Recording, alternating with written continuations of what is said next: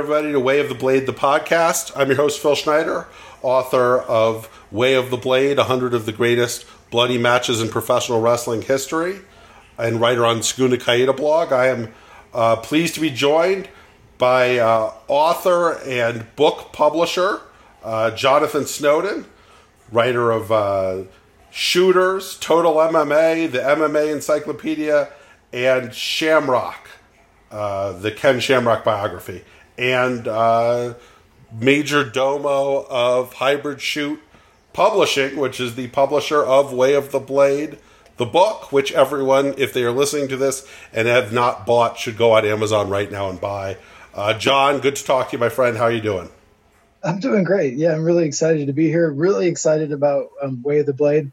I, am not sure how much we've talked about it. Like I, I, know we talked about it a lot before the book came out, but like just um, if I haven't told you, like just how impressed I am by this book, uh, how great I found it, how much fun I had reading it, like it, it's just phenomenal. Like I, I couldn't put it over enough. Yeah, and I'm really happy with the response that I've gotten about the book. You know, one of the things, and you know this as well as anybody having done you know four books yourself when you're writing something like this you don't know what the response is going to be you don't know if anybody's going to buy it or anybody's going to read it or anybody's going to give a shit about it and it's nice that like almost to the T, all the feedback that I've gotten from this has been really positive, and I've gotten some people who have said some really uh, incredibly flattering things about the book where it's like I can't even believe that somebody's saying how, uh, things as nice as some of the things I've heard. I think we got one one star review. Maybe somebody I banned from DVDVR back when I moderated the board. I don't know. I've got some old enemies. it's funny that you say that because there's zero doubt in my mind that uh, some of you know most of the response I've gotten has been hugely positive, which is which is great. Which is kind of like the the opposite of my the rest of my internet existence clouded in negativity sometimes but like these the books have always gotten great responses but then the few times they haven't like i'm very suspicious that it really is like uh, related to like message board beef from like 1997 or something. right, some guy said some shit. It's maybe it's Rob Feinstein. We had to buy, ban him from the DVD VR board over and over again. Uh, uh, Keith is responsible for every negative review. yeah, that's what I'm saying. It's just Feinstein, it's Feinstein doing it. I remember at one point he uh, he logged on at like three in the morning on the DVD VR and just posted like "fuck you" like a thousand times. So when we woke up, we just had to delete all of that. Uh, I'm not even sure what what uh what was the impetus for that. like if all the shenanigans I've gotten into in my uh, life is like an internet um, person. Troll. I, troll.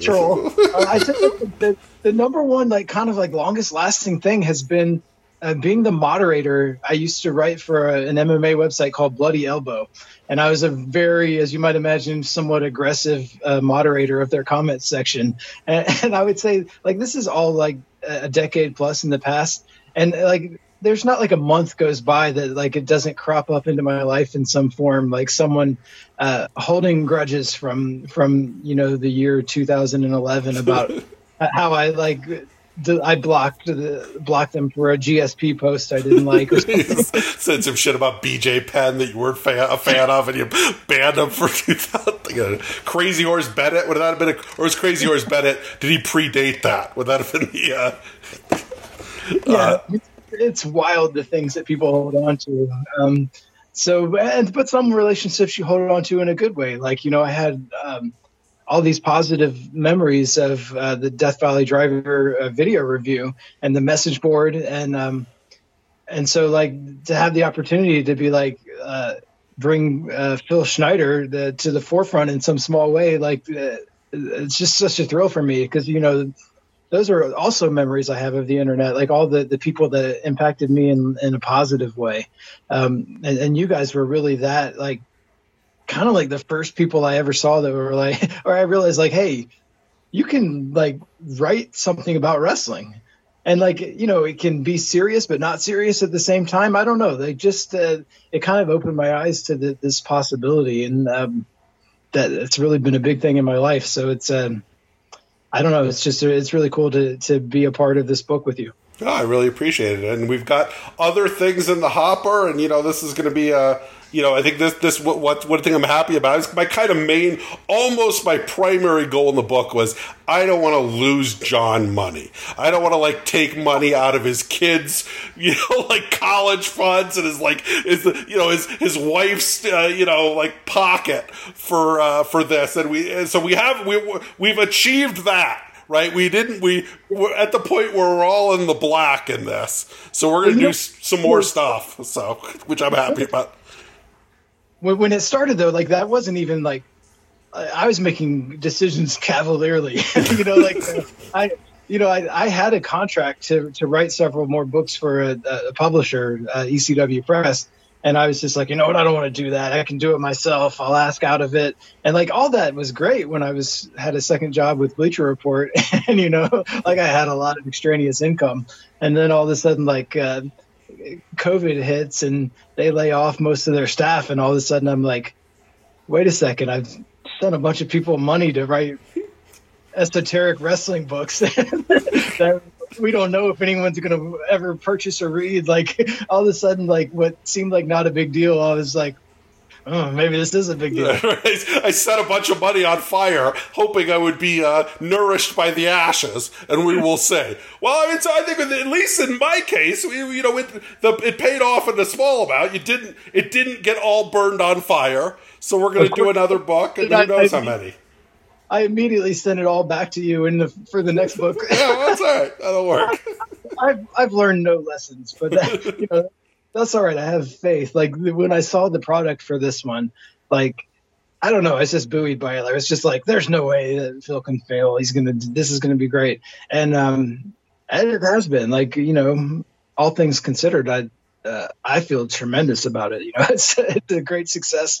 Um and um I don't know. I I just think like as a piece of art, um, I'm sure there have been lots of wrestling books that have sold more copies than we have, but as far as like the artistry of this and and um, also Chris Bryan, of course, the artist. I, I, never, you know, feel like sometimes he doesn't get mentioned enough when I talk about it because the work that he did uh, so perfectly matched your written descriptions. Like I don't know, you just, it, it just I, I, I, talk up Chris constantly whenever I talk about the book because I, I, you know, I, I, I'm I made some jokes. I wrote about some, found some old matches people hadn't seen. I drifted and riffed. But I mean, his art is, I think, what makes that book. It is so good.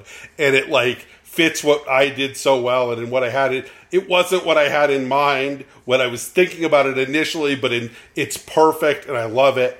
And it's so good. And if people haven't, you know, checked out the book and see, it's worth getting just for his art. It's an art, uh, worth getting as an art book, even if there weren't any, wasn't any writing at all. I mean, I, I think it, it, gives it such an underground feel, and like uh, you know, to me, you you guys were always the the wrestling underground. Uh, anyway, you know, the message board guys, the the road trip guys, the the you know, and, and so uh, to have him do this like R. Crumb style kind of uh, very like 1970s zine style art, like uh, I, it just felt to me like it was going to fit perfectly, and then. Uh, his obvious passion for it too, like really shines through with that some of the artwork and some of the more grisly ones where, uh, you know, like there's a guy with a hammer standing over one of the luchadors and stuff. Like it was just, uh, I don't know, blown away. I was blown away every time he would send me a new piece of art. Yeah, I did. A, I did a pod with Chris, and it's like when you talk to him and you get okay, I get why he fits with this. He's a guy who like was like an Australian indie wrestler. I mean, like a dude who kind of is in this world for sure. Besides being a super talented artist, and he, you know, it was like once I, I had that conversation, I'm like, yeah, of course he'd be perfect for this. Uh, that makes that makes hundred percent of the sense once you talk to him. Um, well, we're here for a reason outside of just talking about how great the book is, but that's part of it too. Uh, we're here to talk about, as I do on this podcast every week, one of the hundred matches from the Way of the Blade book, uh, and it's one that you, as a longtime uh, historian of mixed martial arts, uh, I think are, is perfect to talk about, and that's uh, Tetsuya Nakano versus Masakatsu Funaki from UWF Reborn, uh, July twenty fourth, nineteen eighty nine. I I really love this match. Um, I love that it's a match that's sub ten minutes. Like I, I think uh, more wrestling matches should be shorter than they are particularly in today's era, where uh, it seems like every match is 30 minutes is a minimum. Oh my Uh, god! I saw this. Uh, this is going to come out a little after we were recording it, but I saw that like the New Japan show that was, I guess, last night or the night before. The average time of the six matches was 28 minutes. It's like just shoot me in the head. What are you kidding me? An Average of 28 minutes per match? My god! Like as a long as a longtime fan, that definitely uh, makes me want to die. yeah, totally. Like, oh my god, was it all of them 33 minutes? You can't.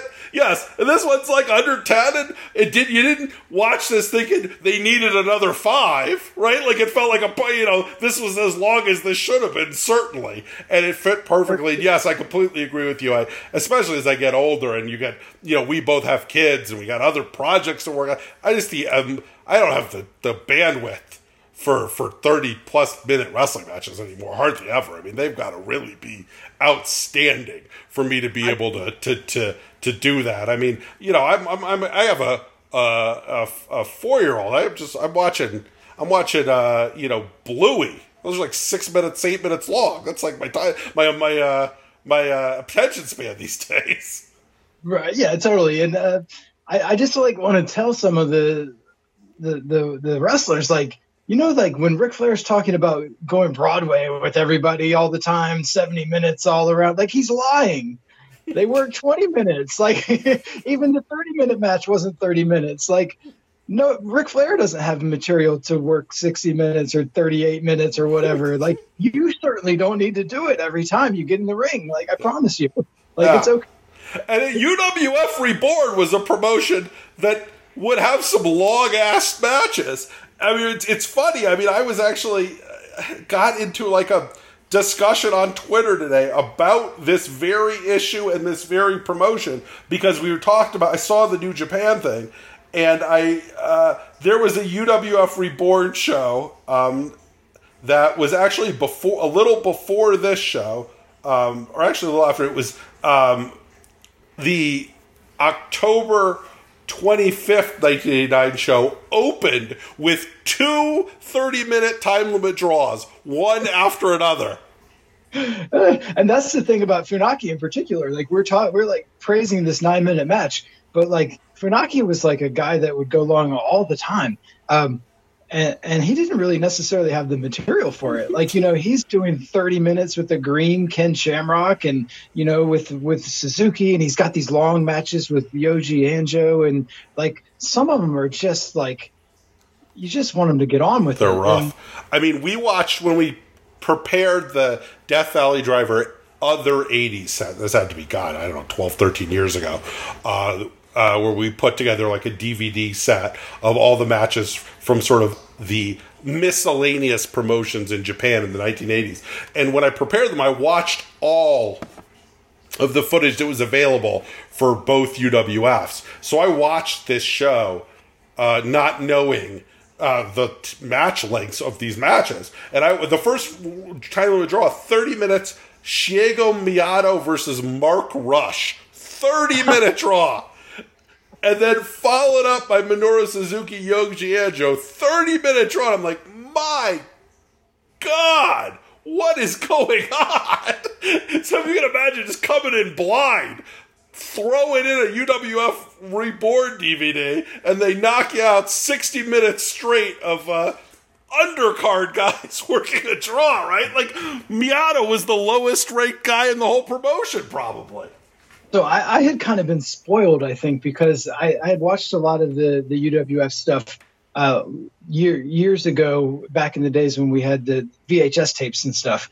And the, the main source for them came from Jeff Lynch, a guy who had everything from Japan. But what, what he had was like a laser disc collection of, of UWF. And what I realize now is that some of those matches were heavily, heavily, heavily edited. and to their benefit. You know, I didn't I didn't get the the 30 minutes of Mark Rush or like Mark Fleming trying to work a super long match and stuff like that. Like that that stuff didn't make the cut. So um Yeah, that's Some- uh, that's sometimes the greatest hits version is maybe enough. you, I, you know, I know that when I was watching, um, when I would get Japanese video store tapes, uh, you know, almost always, like especially in the New Japan, all of the Liger and Otani uh, and guys' matches would all be cut to the last eight minutes or so. They they do the one opening grappling sequence, then cut to high spots. Like, yeah, that was the- and, and, and then you'd be always like, man, you know, I'm like a kind of uh, I have like a mild OCD about this stuff, and I always cuts and clips and that kind of stuff always drive me crazy. And I remember always thinking, man, I wish I really had this whole match. And then when you got these New Japan classes that got the whole match, it's just like they're kind of just sitting in knee bars for four minutes. You're like, okay, I get why you just cut this out of there and went right to the right right to the sizzle. The uh, you know like uh, the, the the mat work of Liger and Otani matches aren't great. They're not great. They don't do a lot. They just kind of sit around and chill, and it's like you watch those and go, yeah, this was improved. When I only watched the last eight minutes of this. So, so this match though uh, has basically it has a little bit of it, but almost none. Like it starts from the very beginning, just on fire. Like the crowd here is, I don't know if it's just mic'd super well, but it's very loud. Um, early on, it's very pro Nakano, and and he starts the match like in, in a way that just really sets the tone because Funaki tries to do the Ring of Honor style handshake, and and he kicks him in the hand, and um, it is on from that moment Oh, yeah. until I mean, it, this is like if if you're like a person that watches like contemporary wrestling and is like, oh, Ishii goes really hard or Suzuki goes really hard, like no, no, not these- this is hard. these guys go hard. Like I've seen a lot of fights, a lot of shoot fights, a lot of pretend shoot fights. Like these guys are kicking the shit out of each other. yeah, I they're mean, killing. They're killing each other. This, is- this is worse than real because they're not trying to defend themselves. yes, and uh, yeah, uh, I, I, I, you know, sort of when I wrote about this match in the book, I kind of described this as almost like a classic, uh, like storytelling archetype, as like Funaki is absolutely the golden boy of this promotion, right? He is the five star recruit, the captain of the football team, right? Pretty, long hair, like you know, just you know, cut up body, you know, like uh, absolutely as the definition of an overdog. And Nakano is kind of tubby and he's kind of got a, like a kind of Elvis hair and bad skin. And he's like, you know, he's this is like a fist fight between the, you know, the, the captain of the football team and the stoner who hangs out behind the uh, bleachers, right? And, you know, Funaki, uh, he can offer his hand because what he doesn't hurt him to be gracious, right? You know, of course you're going to be gracious. You're the you're the golden boy, right? I'm going to shake hands with this guy and be. is uh, is that uh, he immediately makes Nakano even uglier. Oh my god, he just mauls him. But like part of that Nakano's response to this is don't fucking put your hand out and shake my hand.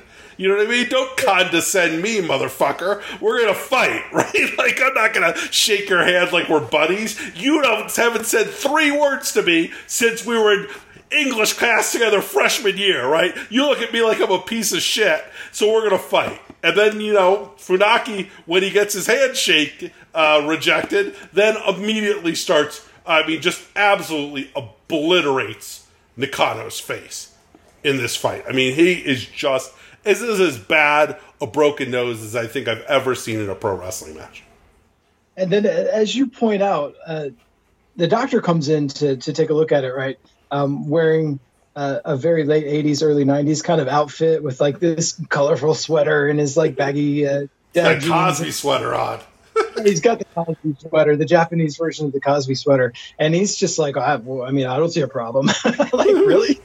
The guy's nose is shattered. And then uh, Nakano immediately uh, uh, put this uh, finger over one of his nostrils, like Chris Benoit style, and blows out this like giant. You can see it on the camera, like these this terrible 1980s VHS style recording. You can still see the mist Yeah. just out of his nose, and Which- he does it on the other side. Which is a terrible idea if your nose is broken. Do not blow your nose if your nose is broken. If you blow your nose, this is somebody I used to box, so I know this firsthand. If you blow blood out of a broken nose, your eyes will fall shut. So I'm surprised by this end of the end of this fight, Nakano could have, could see anything, right? Uh, so I, I mean, I, I don't really, I don't know enough to know exactly what was going on here, right? Because um, there there is like a history with these guys. They um, Nakano had started in the the original UWF And then when, when everybody went back to New Japan, he was there as like a, a quasi young boy in the in the mid 80s. Uh, at the same time that Funaki was kind of the once again the golden boy of the New Japan system. Like he Funaki is coming up in a class with like Jushin Liger and and Chris Benoit and like Hashimoto is a young guy. And yet Funaki is the one that everyone points to and says like this is the guy, this is the next Inoki, this guy's going to be a big star. So um, some of this may have been brewing for a long time where like Nakano's a little bit older. He's been around uh, a little bit longer, but like most of his professional career has been watching this guy kind of sail right past him. And uh, I would imagine there's a level of frustration with that, like as a shoot, you know, like uh, that can't feel great. Yeah, and Nakano is the guy who, uh, you know, had had a cool career but not a great career, right? I mean, I think this is the highlight of his career as in the ring, I think. And was a guy who was always around, and I'm never not excited to watch a Nakano match, but he certainly never reached the heights that Funaki did, and I think he probably knew he wasn't going to. Right, and I think that yeah, it's got to be incredibly frustrating, and much like sort of life, right? Even though uh, Nakano throws everything that he can at Funaki, he goes down at the end. You know what I mean? There is no heroic redemption arc for Nakano in this match. He gets his nose broken and he loses. And it kind of like a little bit like, you know, man, this isn't the way this would end in the movies, right? We don't, I, I he doesn't get a storybook ending, right? He gets mashed just like, you know, the equivalent guy ends up working at an auto parts shop while the Funakis in the world end up, you know, on Wall Street. I, I think it's uh, it's unfortunate for him that co- probably like the two most famous matches of Nakano's career are both kind of, although this wasn't entirely one sided, it was definitely a beating.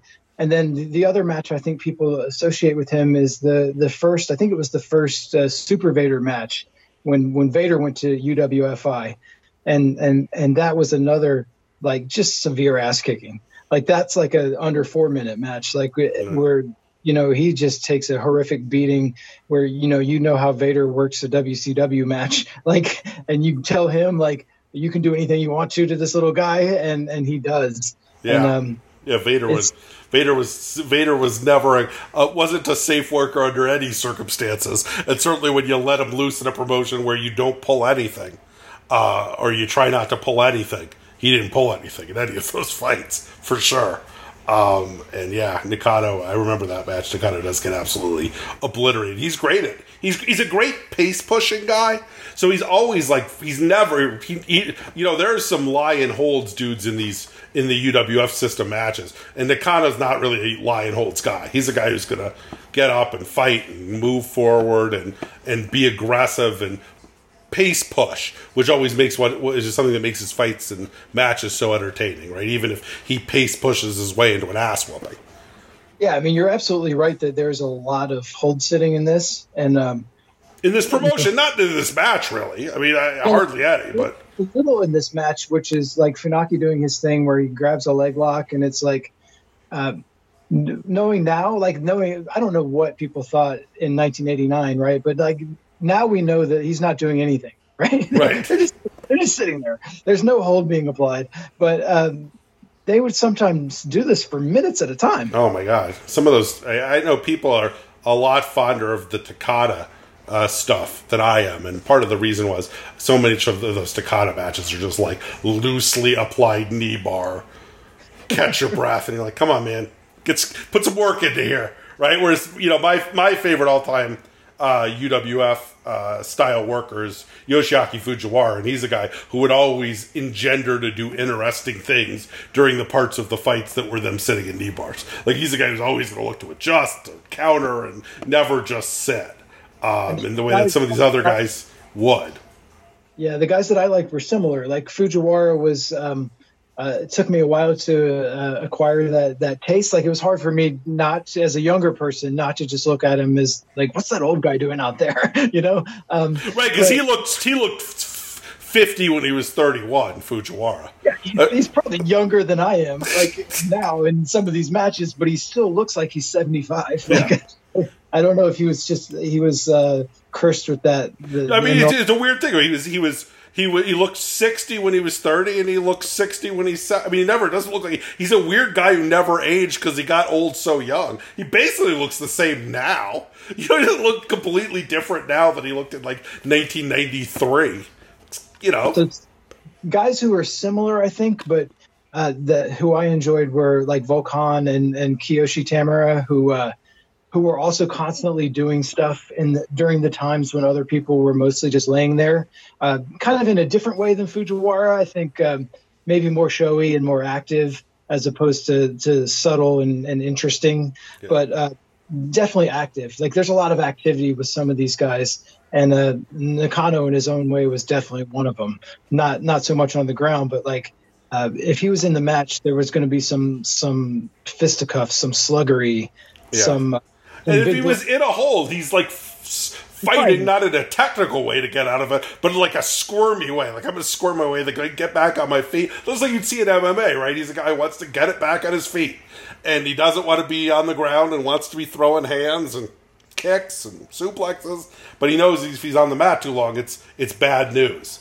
Uh, so he's he's a, and you know he puts a he lays in a, an appropriate level uh, ass kicking on Funaki in this fight. Uh, for a guy, you know, he's he understands what happened to his nose, and he wasn't going to go, you know, he wasn't going to go lightly either, um, and certainly doesn't. He throws some kicks right to his head in this thing. They're pretty great. There's, there's one there's one where like Funaki's had him on the ground, and they're kind of scrambling to get up, and, and Nakano is up first, and um, uh, Funaki's kind of like on his hands and knees, and he just eats a kick right to the head, yeah. like just a straight up shoot kick, yes, the, the parlance of the time, and and he's like f- kind of flopping around the ring like a fish, and it's like in a way that like if it was in the hands of a, a different wrestler would be comical, but somehow wasn't, you know, like where you almost believed, and maybe he was uh, kind of knocked silly. So there was a. I mean, both what guys were given and taken here. Yeah, I don't think there was a ton of. I don't think there was a ton of uh, artifice to add to this to this match, right? I don't think there was a ton of close magic. I think that stuff was just thrown, and I think it probably there were tempers flared. I mean, I cannot imagine that Nakano was happy about his state in life or the fact that he is probably going to need a sleep apnea machine for the rest of his life after that. I mean, that that was the kind of nose break that you never breathe right again, right? Like you're just always gonna wheeze from till you die right? Like, I got my, uh, I got my, I didn't, uh, was sparring against a Secret Service agent. Guy had to be like six three or six four uh, back during my boxing days, but wasn't as, I mean, I, again, maybe that's wrong, but I wasn't as experienced in me. I had a little more craft than he had, and I was in sparring in the ring, and I was like, you know, moving in and out and throwing punches, and I threw like a feint which was so stupid because I'm not a feint. I was never a feint fighter. I mean, I was a, a move forward and take punches and throw, but I was feeling myself. I threw a feint and he threw a straight right hand and mashed my nose into a million pieces.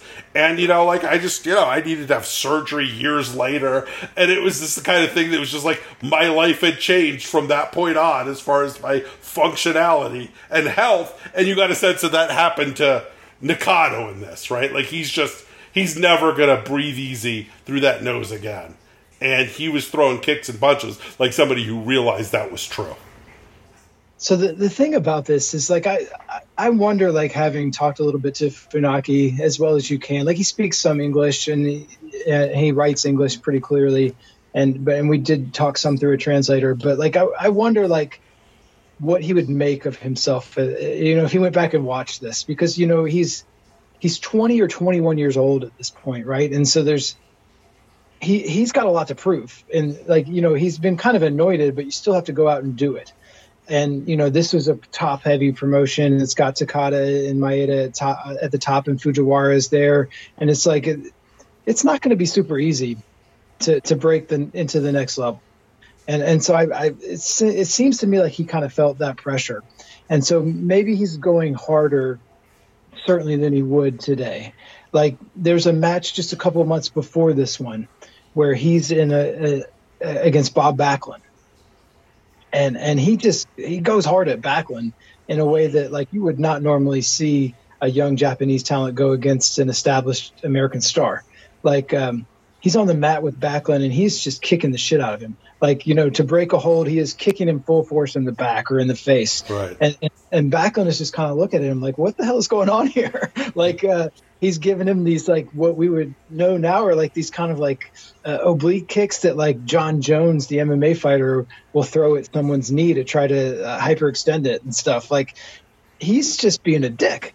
Uh, and and that kind of extends to this, where it's just like I'm not really sure what's going on. Like I, I was so curious about the Backlund um, fight, just to kind of like get a sense of where he was, because this is around the time where the formative years of his wrestling career, where you know that lead into him forming the first kind of uh, proto MMA promotion. So I'm trying to figure out where his head right, is. and I think uh, you know, I, I I imagine a lot of people who are listening to this podcast know that, but Funaki was, you know, in many ways the first MMA fighter, right?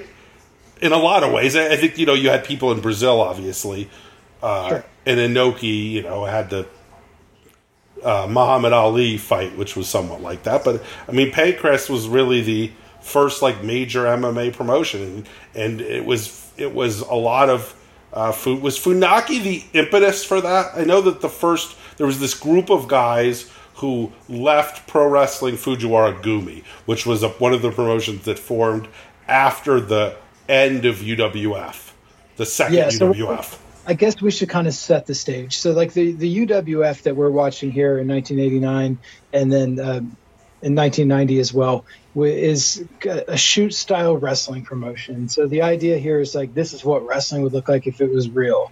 Uh, still not real. These are all work matches. But uh, the idea that these are all tough guys and, and fighting the way they should be fighting. And they would like issue like impromptu challenges to like the champion of all Japan Pro Wrestling or New Japan, um, just as kind of a way to distinguish themselves as doing something different. And they were really popular with hardcore Japanese wrestling fans, especially in the Tokyo area, where they, they could sell big buildings, even though they, for the most part, didn't have television or anything like that. Just through the power of magazine and personality, they, they could uh, sell uh, sell out uh, huge arenas, mostly just to hardcore wrestling fans. Yeah, I mean So that, that- two year UWF, the second one especially. The first one had some amazing stuff in it, but certainly I didn't think they'd fully figured it out yet. Right? Yeah, like they, it, they were still doing a lot of, you know, they would bring in Dutch Mantel and, and Mexican wrestlers who, who didn't seem to really necessarily know they were doing shoot style. so, right. Well, that first show with Mantel, I don't even know if that was shoot style. I think that might have just been a regular Japanese wrestling promotion, and then they kind of moved into that a little bit later. But yeah, I mean, it was like they had British guys and the Cuban assassin, and and and then some uh, absolutely incredible stuff in that first UWF. But I think that second one, that like two years, as it was very not a ton of shows. I mean, I don't know, probably less than 20, 25 shows, maybe thirty shows, maybe probably less than that. Uh, running once a month is Yeah. kind of schedule. Yeah. so yeah, probably less than twenty five shows total. I mean, uh, for a tiny short run, it is the best, maybe the best ever. You know, short run you'd ever, in a, in a wrestling promotion ever. They, just incredible stuff up and down the card in those UWF shows, and really was invented a new thing, which you know you don't see. That doesn't. That's not a thing that. Ha- I mean, most wrestling is not go, is variations of things we've seen before. And this was not in a lot of this was really them creating this kind of unique thing, and then you know didn't last very long. They were like you know the equivalent of one of those bands that you know tremendously influential but released two albums. You know they And were Joy Division or the Sex Pistols, right? Like, or it's just like they have a long, uh, you know, tail, but not, but uh, their actual time they were around not very often, and then they splintered. What? What? Give us a little bit of the historical background for the breakup. Yeah, so it's a kind of very that's an apt analogy because and just like a lot of those bands, like uh, they got really popular, but it turns out like most of the guys in the band don't like each other very much. There's like a lot of jealousy, and you know they've got multiple uh, guys like Akira Ma- Maeda is their main star, uh, and and he's just a force. Like the the fans love and respect him to the point where like to this day he's like he's probably 300 pounds and in his 60s and i bet they still think he could uh, beat you know, Francis Ngannou or whatever. Like just the belief that they had in him was so strong.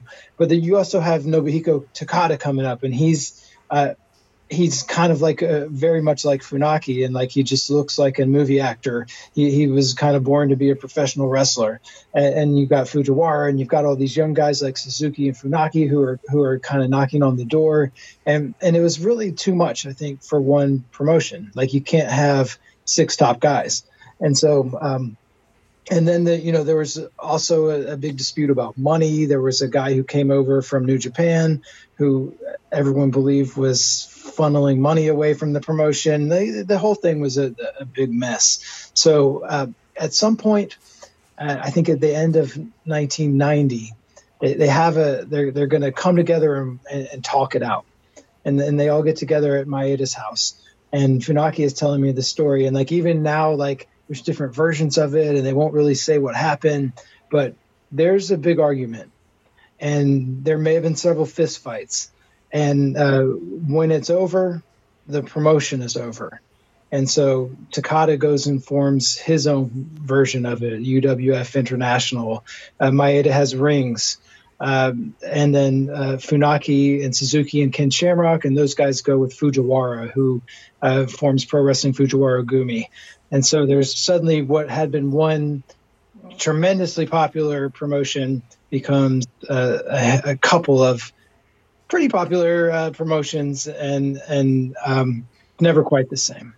Yeah, I mean, those you know Rings, UWFI, even PWFG, they all had like dome shows, right? I mean, I don't know if Rings did, but I know UWFI and PWFG did. I mean, they they were successful for a while. Yeah, yeah. I mean, these were all. I mean, so they were successful for for several years and, and they, they each were kind of like different versions. Surprisingly, like um, almost all of the roster stayed in Takada's group UWFI, to include uh, Nakano, and you know they brought in Vader, and they had Takada and Anjo and Miyato and Nakano, Yamazaki, Yam- Yamazaki, basically everyone except for uh, Fujiwara's closest disciples, who went with him, and and Maeda basically went on his own, and he and he. Uh, recruited a bunch of non-traditional wrestlers from Russia and uh, Dutch kickboxers and and all kinds of kind of. Uh, well, was Tamura was Tamura a UWF uh, reborn guy, or was he a trainee who was a rings trainee? What was his sort of, sort of he,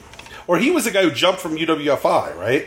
Yeah, so he started in UWF. He had a, he was another guy that was kind of a, an obvious future star, and uh, one of his first matches was like a, a young boy match with Maeda where um, he got beaten up badly and then broke his orbital bone, and so he was out for like nine months or something. And then he went with uh, didn't go with Maeda after that. Um, he went with the UWFI group, and where he became kind of like the the understudy to Takada, the way Takada had been the understudy to Maeda. So um, that was his deal. But so when you know, skipping ahead to the, the mid 90s where they're running out of money. Um, and UWFI makes a deal with New Japan and, and War and others to, to do interpromotional matches. Um, Kiyoshi Tamura doesn't want to do any matches with the pro wrestlers.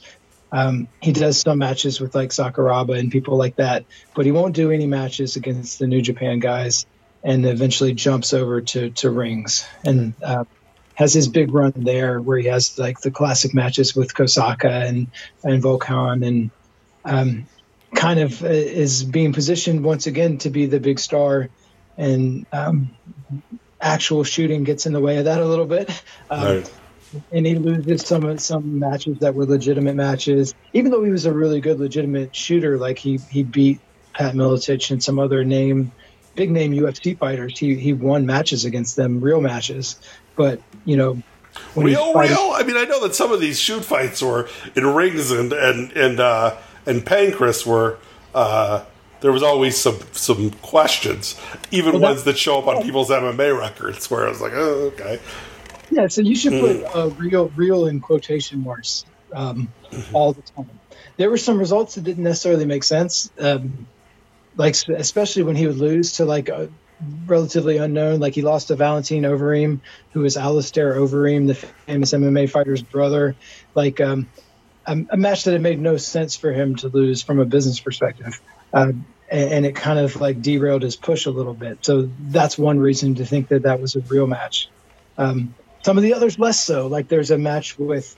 Uh, it, it all becomes like you look at it and have to determine for yourself, you know, whether you think it was real. Um, there's one that that like Dave Meltzer thought for sure was a, a shoot with Frank Shamrock. Um, I watch it and think like, no, that's a wrestling match.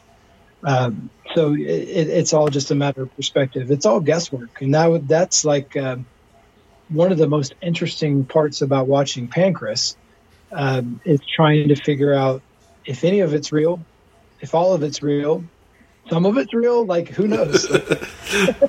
right, it is a little bit of a mystery in the way that I, I would you assume that hey, it's quite, it was a little we're off topic here, but that's kind of you know what we do this a lot. This podcast go off topic. Would you assume that every UFC fight was real, or do you think, especially in the early day, there was some fixed fights there? No, I think UFC has lots of fixed fights, probably to this day. Um, some of the early ones for sure. Um, and, and, part of the reason is because of the nature of it is that it's very it would be very easy to fix these fights. Um, every time you have like an announcer saying like oh i can't believe he made this terrible decision to roll right into that armbar right into that choke. Well you if you're you should be thinking like well why why do you think he did that? Like you know uh, when, when there's when there's huge bet like so there's lots of betting that goes on UFC fights, especially when they're in Las Vegas. Lots of money bet on these fights. Uh, sometimes bet on or against fighters who are making like fifteen thousand dollars.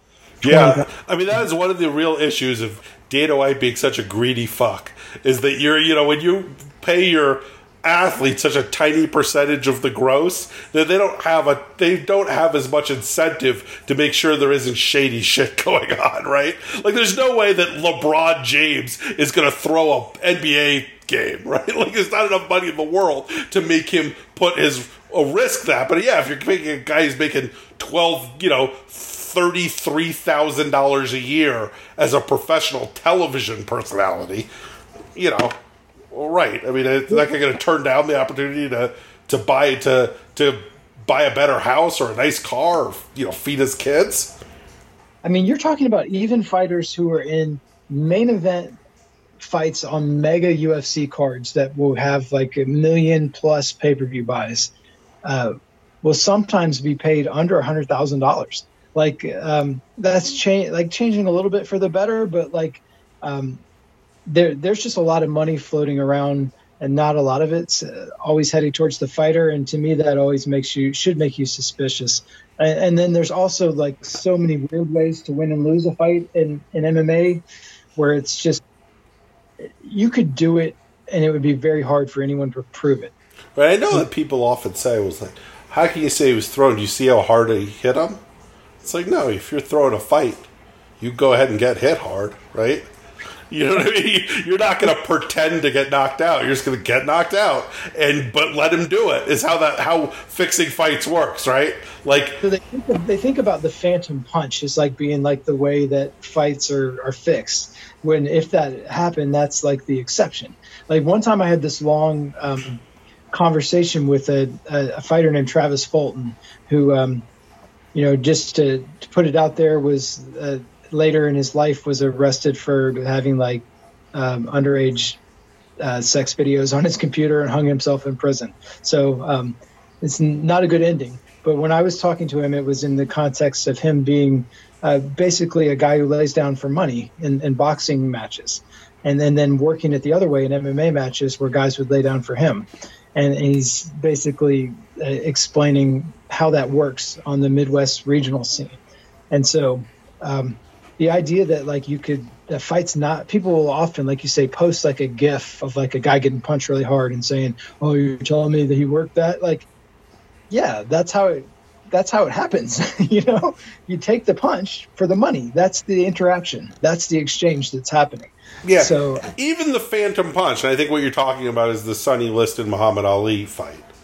Right. Um, even that i think there are other angles where it's very clear that ali clocked the shit out of him and did Sonny Liston throw that fight for the mob? Probably. Maybe. I don't know. But he took a punch. and you know, like he he took a punch, and maybe he could have gotten up, and maybe that was why Ali was yelling at him. But that wasn't. He didn't. That wasn't a missed punch.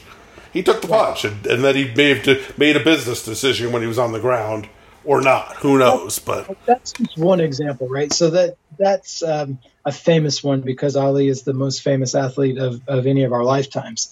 But um, you know, we we know from uh, the fact that they were prosecuted and there's copious court records that um, the mob controlled boxing for decades.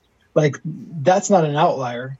Like every major boxer uh, in the 50s and, and 40s worked with the mafia, and everything that we know about the way the Japanese wrestling and fighting businesses work, every single one of them works with the Japanese mafia in some form uh, through ticket reselling and uh, going around and making local businesses buy a bunch of the tickets. Like there's all kinds of stuff that's happening here. But Yakuza sits front row on all the Pride Fighting Championship shows. So to believe that all of these events are legitimate just because they're called mixed martial arts is, I don't know. I, I think that's sort of naive, maybe. Yeah, I mean, it's like a, you can't be. A, it's like it, it almost is like believing wrestling is real, right? Like you know, at some point, it's like you, it, believing MMA is completely on the level. Little bit like believing, you know, that the Hulkster was able to successfully slam Andre the Giant without Andre cooperating with him. In some ways, obviously, it's it's it's you know portrayed differently, but obviously, you know, but certainly for the most of the professional wrestling's life, they were portraying that as a real contest as well. And you know that was kind of the story behind this, right? These this UWF Reborn stuff also is the idea of them, you know, portraying this as real, right? And portraying it more as real. And Pancrase was the uh, was the sort of end point of that, right? Yeah, the, the ultimate evolution of this idea that started in the in the '80s with uh, Fujiwara again and Maeda and, and, the first Tiger Mask and, and, those guys in the first UWF. Like it, it's just or, or ultimately kind of started with Inoki and Karl Gotch and guys like that. Uh, the people who have that burning desire to make you think that it's real and they're tough guys. Like into his 70s, Lou Thesz writing letters to the Wrestling Observer mad that Karl Gotch didn't think he was a tough enough guy as they did fake wrestling matches in the 60s or whatever. It's like, like, you know, to some people, this is important. And I think that uh, Funaki was probably one of those guys, just to circle it back. Yeah, and I bet Nakano was too. you know what I mean? This this fight, uh, this wrestling match is wrestled like a match between two guys who want to show that they're not pretend guys. Yes, you, you know. that that was what I was getting to. I, I that I didn't get to with the Backlund story. So I, I asked Funaki about this, and the way he described it was just like I think he said I, I, I wanted to show him who I was, and and what this was, like so that that's their mentality. It's right. like they they want to prove to everyone. Uh, my my computer's talking to us. I they want to prove that they're tough guys. That that's the the the whole uh, genesis of this promotion, of this style, and, and, and it's what makes this match so compelling. Yeah, and it, you know, it's a kind of wrestling I really like. I like some guys who are gonna not show any daylight and are gonna go in there and, and just. I mean, I you know, I this shoot style stuff is some of my favorite stuff ever. Uh, you know, this the Fujiwara Gumi stuff later with battle arts and Futen, which were more pro wrestling ish, but had that same sort of like determination to show no quarter in anything they did. I mean, you know, it's it's really compelling stuff, and you know, different in the certainly compelling in a way that something like you know 80s NWA was compelling or Lucha Libre is compelling. I mean, that going back to the book a little bit, that is the one of the things about the book is I wanted to go ahead and try to touch as many different uh, parts of the wrestling landscape as I could, right? From, you know, French wrestling in the 50s to tiny, you know, arena lucha or US indie wrestling or WrestleMania or something like this, where, you know, the, this, the book is Way of the Blade. This is not, this, there's no blading in this. That's right. that's that's pieces of uh, Nakano's nose that he's spraying out of there. Uh, yeah, the, the, blade was his his shin bone. exactly. He used his, his or, or, his his uh, his palm. Right. Uh, I mean, just right to the face. Yeah. I mean, um, and, and, the everything about this was brutal. Like you, you, talk in the the book, I think about the the Alabama uh, slam or what, like yeah. the the slam at the finish of this match is, I don't know, it's just incredible to me. Like it, it how how hard it was and how he floated over it and like I, everything about it just seemed like grossly irresponsible in some way. Yeah, and you but you could tell in the match just the level of like craft that Funaki had. He was a really skilled like you know even the way he applied that like he had a he was a guy with tremendous skill it's not surprising to me that he became a very effective shoot grappler later in his uh, career because you could kind of tell just the athleticism and sort of skill skill was really there. And this, you know, there's a lot more bumps and bruises on the kind of thing that Kano does than Funaki, who really does come off like a real elite athlete, which you know he was right in a lot of ways. He was at one point. I mean, where would he be ranked in as in MMA fighters in the world at his peak? Was he a top ten guy? I I, I think so. I mean, so everyone. Um, we just talked for ten minutes, fifteen minutes about how you had to question the legitimacy of all of this stuff. But so in some ways, making rankings is harder when you like. Yeah, because like even you're talking about the UFC, right? The promoter is the star's brother, you know, right? Uh, and, and, the referee is their training partner in, in Los Angeles. It's like uh, uh, all of it is weird. Well, the um, original UFC, one of the things I find so fascinating about MMA, I mean, you've written more about it than anyone, is it started almost like an infomercial. Like it's oh, a yeah. sport that started as an infomercial. That's what the first UFCs were, right? They were infomercials for Gracie Jiu Jitsu.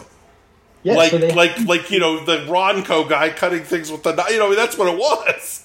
And and it's turned into like a real sport that's on ESPN. And that's when you think about it that way, that's really weird. That that's how it started. it's totally, it's totally weird, but it definitely started that way. So they started with these. They had these tapes called Gracie's in Action, and it was basically camcorder footage. Like it'd be like, this Gracie brother has been insulted and now he must fight this man at the beach. And it's like just camcorder video of one of the Gracies beating some guy up at the beach, or they'll like beat up a karate guy who came to the dojo or made a bad mistake and said the wrong thing. UWF um, uh, is Yoji Anjo, famously, right? Yeah, so like you can be a pro wrestler if they want to come and say the wrong thing. Like that's a famous story where you know, uh, UFC and and and fight. You know, real fighting, such as it is, is becoming popular. And all of a sudden, these shoot style groups, these guys who have been telling everyone for years that they're the real deal, like once you see UFC in an actual fight, like you realize, like, okay, they, they're pretty real, but that's not a fight. Like what what's happening in? Wait, there's a side suplex in this. Yes. So. Uh, but now they they're a little bit like you know they they don't know what to do because they've been exposed in a way, uh, in a way that they tried to expose the other what they would call fake wrestlers. like what you guys are doing is not real. What we're doing is real, and all of a sudden someone else is doing something even realer, and these guys are kind of don't know what to do. And so uh, Yoji Anjo was considered himself one of the the legit tough guys. And so he comes to Los Angeles to challenge Rickson Gracie, who is the toughest Gracie brother and he shows up. He's got the Japanese press in tow. They're there to take pictures. And this guy, uh, Yoji Anjo, goes to the dojo where Rickson Gracie is the trainer. Rickson is at home. And so he's, Yoji Anjo is probably imagining a normal human being in this scenario. He thinks they're going to talk. They're going to maybe, there's going to be a grandstand challenge and maybe there'll be a match at some point. Uh, he doesn't understand that Rickson Gracie is a, a, a, savage in some way. Um, so they tell Rickson Gracie this guy's at the dojo wants to wants to see him. He's causing trouble. Uh, uh, Rickson's like, I'll be right there. He shows up, and and he's ready to fight. Yoji Anjo's like, oh, you know, no, I'll let you get ready. We'll do, you know, we'll do it another day. You know, you you didn't have time to prepare. And and Rickson tells him, I, I was born ready, motherfucker, and uh, kicks all the photographers out of the gym. They have a fight he beats the piss out of him. They let the photographers back in. They all photograph his busted and bloody face, and that was kind of um, the death knell in a way. I think of this style of wrestling. Um, that that moment because it was everywhere in, in, the Japanese scene. All the magazines, the same magazines that had built these guys up into superheroes, had the picture of Yoji Anjo and his face destroyed, and everyone knew then that they weren't what they had said they were, and um, that was really the the end of what of this thing that that we loved. you know, yeah. it was it was dead in, from that moment. I think. Yeah, I mean, there's it's you know there's embers of it places, but yes, for the most part, that was kind of it. It was funny. I mean, it was even. I think they probably had Anjo do this instead of Takada for a reason. But yeah. I guess it even even then it didn't matter, right? I mean, Anjo was a never more than like a mid cardish guy in any of these promotions, right? He was never a top guy. He was always kind of a, you know, an a, an Arn, not a Flair uh, uh, you know, at, at, his best. Although I, I, a very compelling performer, I really like Yoji Anjo and really enjoy him. You know, maybe even more than the guys that were on top in the UWFI. But I think you're right. I mean, when you sort of when you when you're built on you being realer than the regular wrestling, and then when they realize you're not real, it's like, well, I can go, I can still go back and watch regular wrestling, right? You know, although I guess you know New Japan had a, a, bit of a reckoning with this at one later point where they had you know their guys go to Pride and try to uh, or these New Year's Eve shows and try to have shoe fights against real shooters and famously kind of ended Yuji Nagata's or really derailed Yuji Nagata's career where he shows up and tries to get into a fight with into a fight with Cro Cop who you know right. obliterates him like this is the only thing that was worse back in that era, uh, the the Inoki era of New Japan. We're talking about the early 2000s now, where like it was terrible when they would lose. Like Nagata lost really badly, um, but it, maybe it was worse when they won, where they all of a sudden they're pushing like Yasuda or somebody like that because they won a kickboxing match against Jerome Le Banner or something. Yeah. And like so it's like it's bad when the good guy loses, but it's maybe worse when the bad when a poor performer wins. So I kind of I kind of like Yasuda. I'm a, like a defender of that early 2000s. I think he's, but yes, he was not the guy that should have held the title at all. And it was kind of like, oh man, I was always surprised that Alexander Otsuka, who had a big Pride win, right, um, never was able to turn that into a bigger career in Japan because he's actually a great wrestler. And who did he beat? We are really off off the rails here, but uh, Otsuka had a big shoot fighting win, right? Yeah, didn't uh, I want to say it was like Marco Ruas or something, and like uh, it was like one of these weird situations where like the the actual fighter got like really exhausted or something. I, I don't. Um, yeah, he yeah, beat, yeah, he beat Mo. He beat. Uh, he busted up Marco Ruas. Yeah, mostly just Marco Ruas got exhausted. I think then, he, um, he, had a knee injury and hepatitis. Is what, uh, what Wikipedia, what uh, Alexander Otsuka's Wikipedia page says. Well, there you go. So, but then uh, he like immediately followed that up by losing you know, like his next hundred fights or whatever. Yeah. Like his the, the, list of fighters I can just like kind of remember that he lost to. Like uh, they sort of tried with him in the in the MMA world because like he fought the big stars. He fought Renzo Gracie. He fought Igor Vovchanchyn, who was like a the deadly Russian fighter. He fought Rampage Jackson. He fought Wanderlei Silva, Anderson Silva. Yeah, I'm looking at his MMA records. Like not a, not a ton of wins, but goodness, he certainly got his ass kicked by some of the greats, right? Like, uh, yeah, they didn't give him any chance to develop his skills. It's like, oh, you want to fight? Well, let's put him in with all the best guys in the world and see what happens. And uh, what happens is you lose a lot, right? yeah, looks like he uh, he had a he had a he's got an MMA win in in 2011 against Bob Sapp. That has to be a work. Uh, yes. that, that's, take that off his MMA record, uh, Wikipedia. Bob, Bob Sapp was um, intentionally like he would take all these fights and like lose them like in like a minute and a half or whatever. I saw him in Biloxi, Mississippi, and he fought Bobby Lashley. Um, and the, it's generous to call it a fight. you know, he was, not, he was not fighting; he was paycheck collecting. So um, looks like Otsuka fought Shamrock in Pride. Yeah, uh, yeah, Ken's uh, big match, like uh, when when he came back to to MMA, and that was. Um, a big one of the probably Ken's big biggest pride win, right? Uh, that was his big victory. Was, was that a was that a was, was that a win? I mean, Alexander Otsuka is a guy who will he'll put you over. I mean, Alexander Otsuka is a guy. You know, he he lost, he lost to Road Warrior Hawk too. I mean, I, was that a? I think I think that's a real fight. It's a real the, fight. The thing about the thing about Ken is that interesting, and it's uh, something like the fighter Bas Rutten kind of made fun of him and others for, where it's like uh, every fight you lost was a work, but every fight you won was real, huh? Like it's like does that pass the smell test? Like, right. uh, so I, I, yeah, you, Ken is definitely a, a, person where you have to to wonder about everything. But uh, you know that was his if, first. If people are more interested in wondering about Ken Shamrock, uh, there your, your book, your excellent book, uh, Shamrock, uh, is just titled Shamrock, right? Yeah, Shamrock. There's like a subtitle, "The, the World's Most Dangerous Man." I think uh, is available on uh, is available on Amazon and other places where some other places where you can get books. I, I thought it was tremendous. I loved it. I mean, it was parts of it felt like who else is interested in this in this uh, you know breakdown of the history of pro wrestling Fujiwara Gumi, I couldn't be more interested. I loved every second of it. It was like, oh my god, somebody's actually writing a book and discussing backstage PWFG politics. That was like shooting in my carried, veins.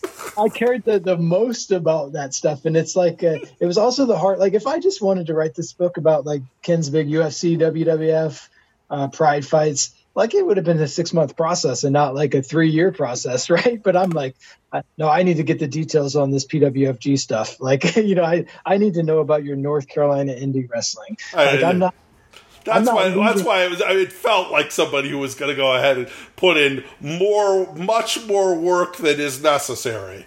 Uh, and that's you know what made it so cool. I think is you could read it clear. It's like, yeah, John, he put in more work than was necessary, certainly. Uh, and you know, because I think part of it is like, you know, what I I am doing this because I want to do this, and I'm gonna go ahead and make this the best it can be. And, and I think it, it, really is great. It really is a blast to read for anybody who has not picked up that book. I think you know, and in the spirit of kind of what we're doing at you know hybrid shoot, I think right is the kind of idea of we're going to do this. This is going to be this is going to be for the people who would this is for. Yes, definitely. Like this is not like, I, although I was uh, gratified to find there was somewhat of a mainstream audience for it. I guess because obviously Ken has that time in in the in the limelight in WWF and UFC, so there is like an audience of people who are vaguely interested in him. Um, that's not who I wrote this for. like I wrote this for me and you and Lee Casebolt and like you know people who are super into this. Um, and and that's kind of like the the genesis of like this entire hybrid shoot thing, which is like um, I want to work with and and help people who really care about the material, like. Um, and, if that means that there's a smaller audience, that's fine with me. Uh, you know, I, I just want to do justice to the topic, whether it's bloody wrestling matches or the crazy career of Ken Shamrock. Like, I don't know. I think like not that wrestling and fighting is are important things, but it's like if you're going to do it, um, it's worth doing it like in a the the way that it deserves to be done. Like we're we're here like uh, with MMA especially like this is the as you point out the formative time. Like this sport was created like in our lifetimes. You know, like yeah. this is the time to be doing the the initial history on it and asking all these questions about how this stuff worked. Like these people are still alive now. Like this is our moment. Like um, so yeah. Right, we can't write like, we can't write a history as easily write a history of the beginning days of baseball. right? right? I mean, there are historical records, but you know, it's not like you can interview uh, you can interview Tinkers, Evers, and Chance and get him to tell you about what it was like play, playing for the Cubs in 1912, right? No, those guys. But you can, you know, talk to Ken Shamrock. You can talk to Masakatsu Funaki. You can talk to, you know, all of those folks. and you know even this wrestling stuff a lot of those guys are still alive and you know and even though my my thing is a little less historic and more just like here's footage and here is like here's what makes this match interesting it's still i mean you know i, I really like i really like people who treat unimportant things like they're important those are some of the most fun things to read where somebody's gonna be like this is something i care a lot about and i'm gonna write it and maybe when that you're done i'm done you'll care a lot about it too. Uh, I mean, that's what I, what I really loved about you guys as wrestling writers, where it was like, it felt reading you or like Dean uh, made it feel like it was okay to to like and care about this stuff as much as I did. Because I was like, oh look, there's someone else out there. Yeah. that that cares about wrestling the the way that I do, and so it's like um, if we could find a few more of those people and they can be introduced to some things they've never seen before, uh, courtesy of your book, or even like something they've seen before but they've never thought about it the way you described it.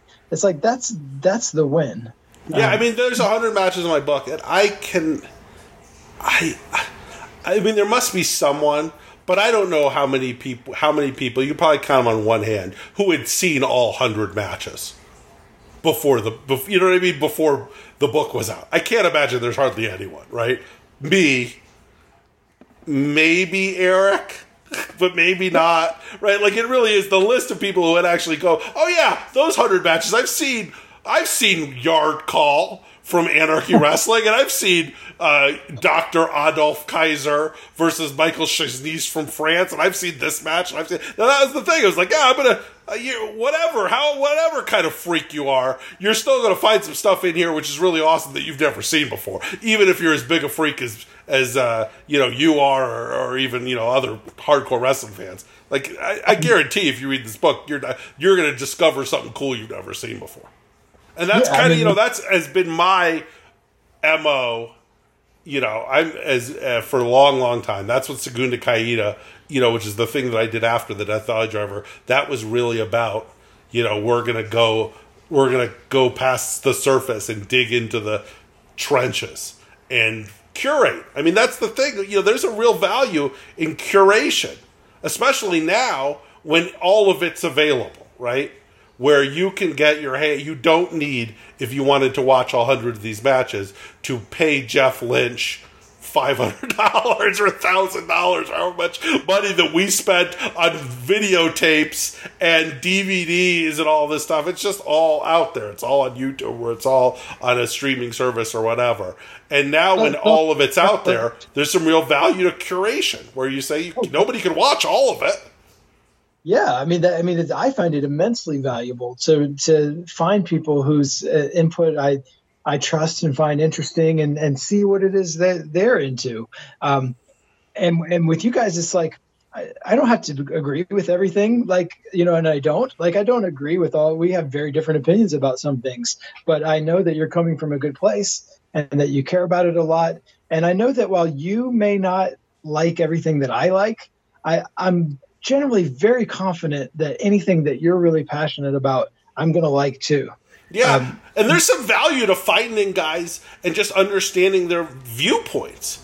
I yeah. like read people who I know I disagree with tremendously on a lot of things, but I kind of when you understand their their viewpoints, you can go, all right, you know, but, uh, Robert Bahari, who writes a lot about lucha, is a guy whose opinions on lucha and mine differ tremendously. But if he really likes something, I understand what it is, and I get what he would like about it, and then I can tell it was like, well, this is something he liked, would like, and I will not like.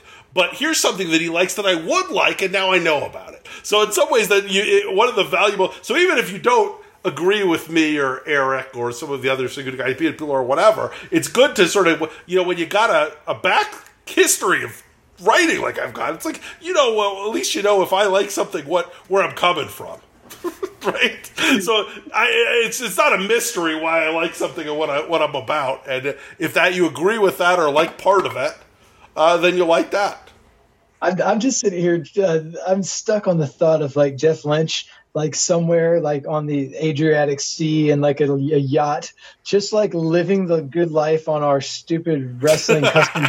spent Jeff Lynch a lot of money. I mean, I got to the point where I could trade for most of it, but even that's not cheap, right? You're buying, you're going to Costco and you're buying, you know, thirty packs of uh, of uh, videotapes, and you're, you know, running through two or three VCRs a year from uh, copying and all the mailing.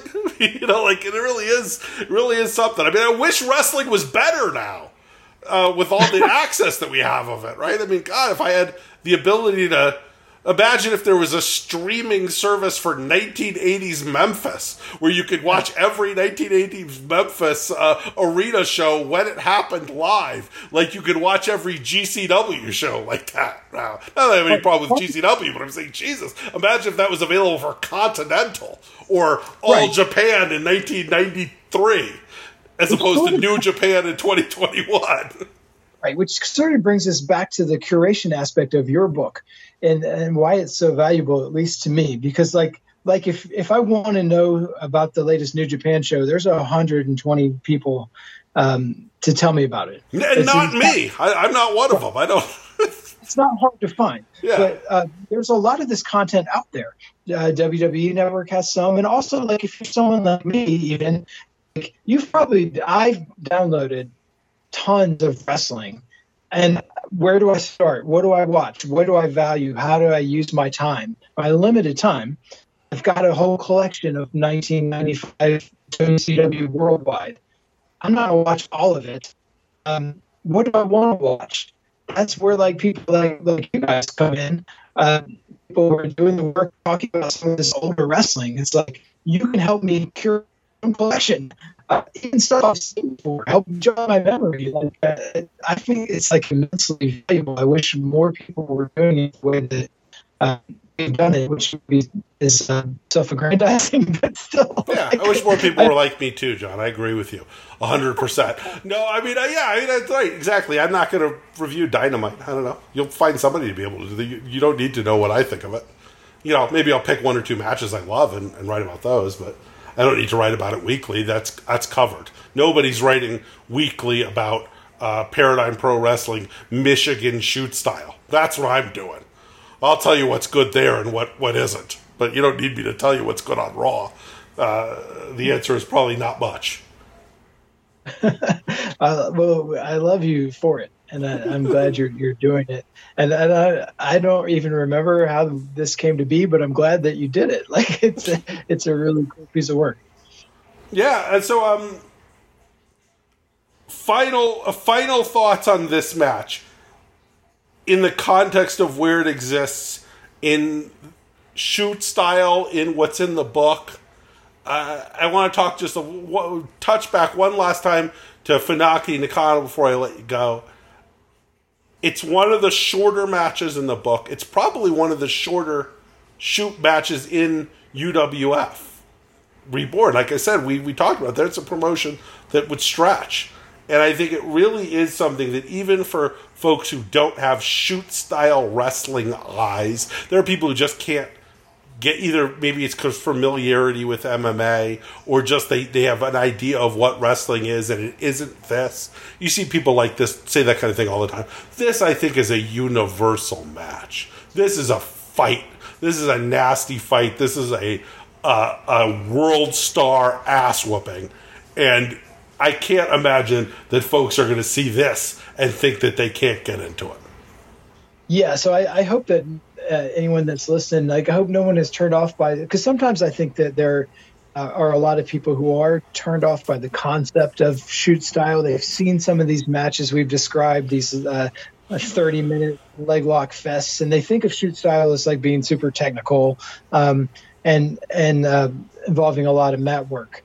And and this is not that match. Like if you just like guys clubbering, as as Dusty Rhodes would say, like this is a clubbering match. Um, hard shots, hard kicks, hard knees, hard uh, palm strikes to the face. Um, when they do uh, do suplexes and slams, they're done with authority. Like um, this is a shoot style match, but it's also a wrestling match. uh, first and foremost. It's just one. Oh yeah, completely. I mean, it's got the story. It really has a narrative uh, in a way that sometimes you, they don't have as as well developed a narrative. They're just interesting or cool or technical or whatever. But this has got a beginning, a middle, an end, a story being told, a universal story being told, and told in fists and kicks and bloody snot. yeah, I mean, yeah, there's nothing complicated about this. You don't have to understand the style. You don't have to know the history of either guy. Um, there's a, a, a, short, tubby guy. There's a beautiful man, young man in his 20s, uh, and, and, they fight.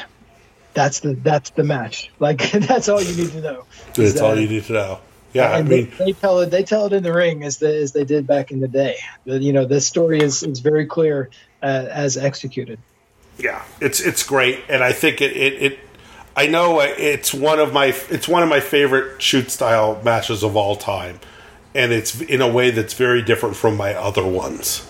Like if you if I made a list of my top ten favorite shoot style matches of all time, this one would be an an outlier in a lot of ways, but it, it is a hell of an outlier um, and really worth watching if folks haven't seen it. And uh, and I, I this is one of my favorite write ups I did in the book too. I think I really I think I I like my my jokes. I like what I, I like what I said about this match a lot. I think I kind of I hit it. The art on this match is great too. It's it's a lot of fun, and you know, I, a perfect one to talk about with you too, John, because you've got so much of an encyclopedic knowledge of of the context of this in the both wrestling world and, and, in the sports world in a lot of ways, uh, which I thought. So I really appreciate you coming on and talking to me about it. Yeah, I couldn't imagine a, a better guest. Because I was surprised often by the, the choices that you made. Some of them, like you say, are matches I'd never heard of or seen, and then some of them I'm like, wow, it's pretty cool that, that Phil selected this one. And this is a match that um, I you know, I don't remember. I, I, remember less than yes, less as years go by. But like uh, this is a match that I remembered fairly well um, because it is kind of an outlier and, and it is so um, visceral and, and, and so Funaki is so aggressive in it. And so is uh, Nakano. Like, I don't know. I, I, th- I think it's probably the most approachable uh, of any shoot style match that, that is in the, the UFC, UWF genre. Yeah, I think so too. So, folks haven't seen it, they should watch it. It's on YouTube. It's linked on Hybrid Shoot's uh, blog, where we've got our uh, viewing guide with everything linked to it. And of course, like I always say, if it's not linked on that page, I'm not hard to get in touch with. My DMs on Twitter are open. I can always get you copies of things that are harder to get. Uh, John, you got any plugs? Uh, uh, you've got a podcast. You've got books. Tell us about them. Um, yeah, my main plug is for people to buy your book, Way of the Blade, uh, 100 of the greatest bloody matches in wrestling history. Um, uh, my wife and I do have a podcast. It's uh, just the two of us talking about the wrestling we've enjoyed. Um, mostly stuff that you wouldn't like, Phil. So, have you noticed you haven't had me on as a guest? I think maybe uh, that's uh, the reason. Never, we've, we've, never had a guest, so um, but you know we do kind of uh, uh Death Valley Driver style uh, road trip reports when we like like we're going to be going to AEW in Charlotte and like we'll talk about that. And so um, much less exciting than your road trips but uh, we, we do that. And then we're in a different we, part of our lives John yeah we're, that I was we, are for sure.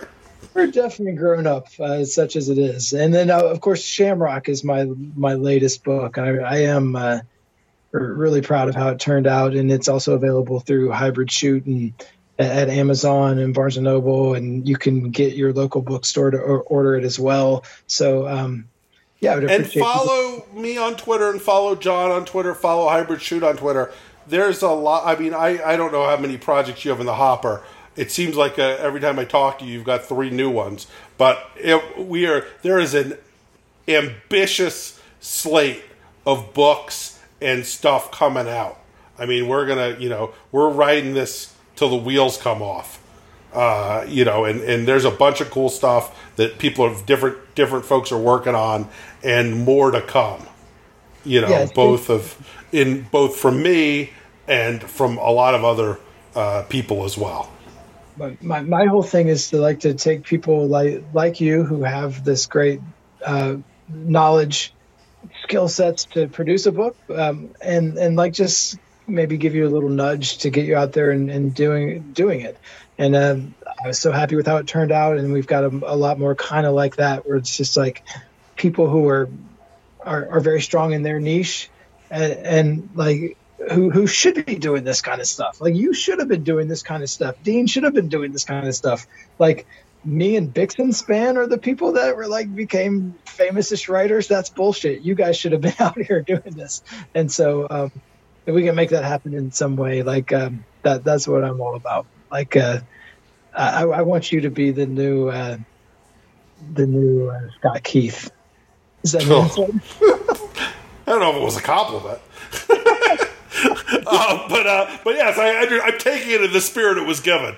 Uh, well, thank you so much, John, for uh, for coming on. I will be talking to you soon. We will have another episode of uh, this podcast next week. As always, Thursday morning. Check your feeds, and uh, we'll talk soon.